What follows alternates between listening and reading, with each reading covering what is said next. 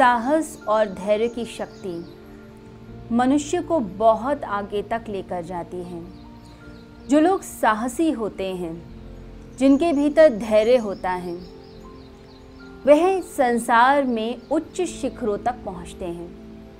जो लोग दुनिया की बातें सुनकर, दुनिया के अपशब्द सुनकर डर जाते हैं, घबरा जाते हैं, जो समस्याओं से जूझ नहीं पाते, दुखों के नीचे दबकर रह जाते हैं। वह कभी भी सफल नहीं हो सकते।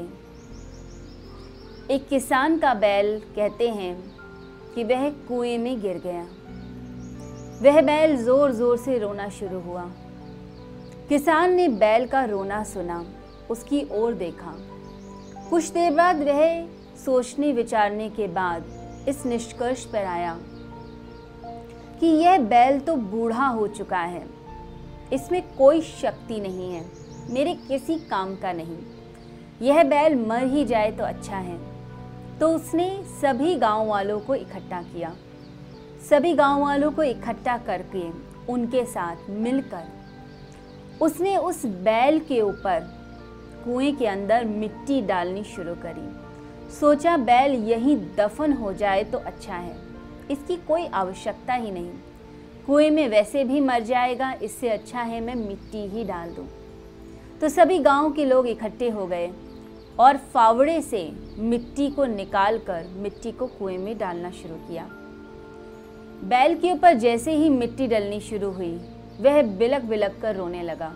उसे समझ आ गया कि मृत्यु करीब है।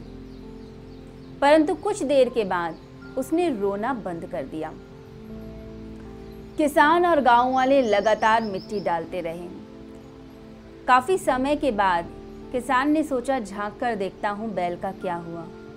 वह देखकर हैरान हो गया कि जैसे वह मिट्टी डालते थे बैल के ऊपर, वह बैल उस मिट्टी को छिटक कर ज़मीन पर गिरा देता और एक पैर को आगे बढ़ाकर मिट्टी के ऊपर चढ़कर खड़ा हो जाता। वह कुएँ के किनारे तक पहुँचने लगा था। किसान को लगा शायद मैं कम मिट्टी डाल रहा हूँ, इसलिए यह दफन नहीं हुआ। थोड़ी और ज़्यादा मिट्टी डालनी चाहिए, ज़्यादा क्वांटिटी में डालें। तो सभी ने ज़्यादा मिट्टी डालनी शुरू करी। ज़्यादा मिट्टी वह डालते चले गए, और कुछ देर के बाद जैसे ही किसान ने झांका कुएँ में देखा, बैल तो किनारे पर आ चुका है। और जैसे ही वह कुछ करता, बैल उछल कर कुएँ से बाहर भाग गया।